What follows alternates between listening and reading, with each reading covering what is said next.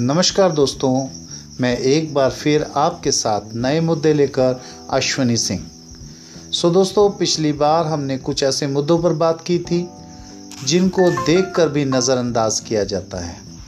आज मैं जिस मुद्दे पर आपके साथ बात करने जा रहा हूँ, वो है भारत में इस्लाम बनाम करोना। कोरोना का कुछ ऐसा रोना जो 24 घंटे चलता है मीडिया पर हर तरफ़ चर्चा है, मुसलमान मुसलमान मुसलमान और ज़िम्मेदार है, कोरोना के लिए मुसलमान। पर यह सच नहीं है। अगर आप इसकी तह में जाएँ तो इससे कुछ ही दिन पहले जब दिल्ली, जो भारत की राजधानी कहलाती है, जब यहाँ हुआ था दंगा।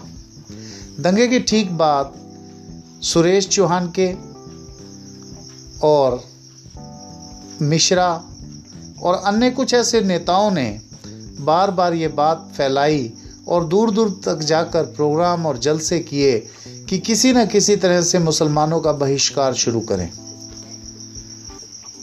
पर बदलाव की ऐसी लहर चली कि करोना जी आ गए।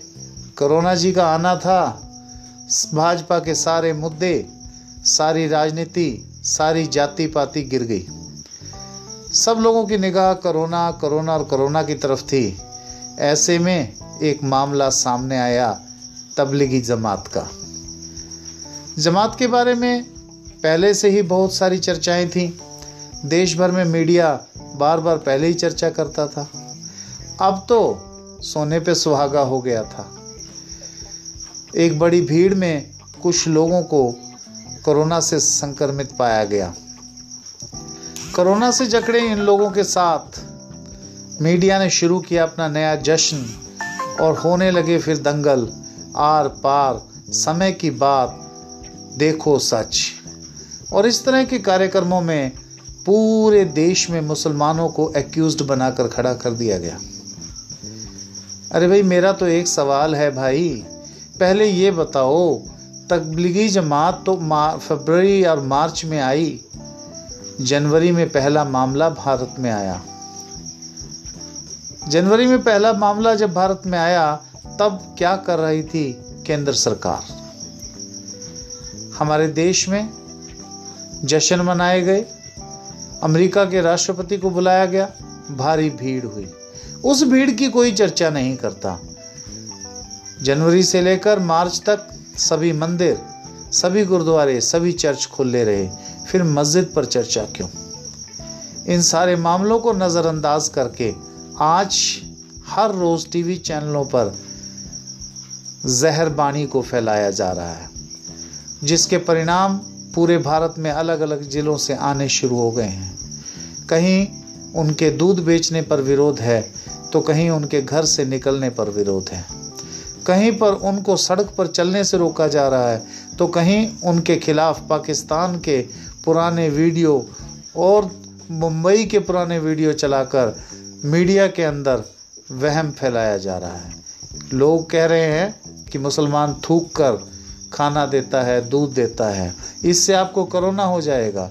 फल फ्रूट बेचने वाले छोटे छोटे मुस्लिम विक्रेताओं को मजबूर कर दिया गया कि वो अपना काम बंद करके घर बैठ जाएँ। आखिर ये लड़ाई कोरोना से है या इस्लाम से? कोरोना बनाम इस्लामी फोबिया आज इस हद तक हिंदुस्तान पर छा गया है कि सब तरफ़ चर्चा है कि मुसलमान ही जिम्मेदार है। आप सोचिए, सच क्या है? और सच की तह में जाइए तो सच की तह में है किसी न किसी तरह मुसलमानों को दरकिनार करना। मुसलमानों को उस हाशिए पर लाना जहाँ बहिष्कार हो जाए, जहाँ उनकी आर्थिक कमर टूट जाए, पर कभी किसी ने ये सोचा है? अरे हिंदुस्तान में आप कुछ लाख, कुछ करोड़ मुसलमानों को घेर कर बैठे हैं। पर करोड़ों हिंदुस्तानी विदेशों में, मुस्लिम देशों में काम कर रहे हैं।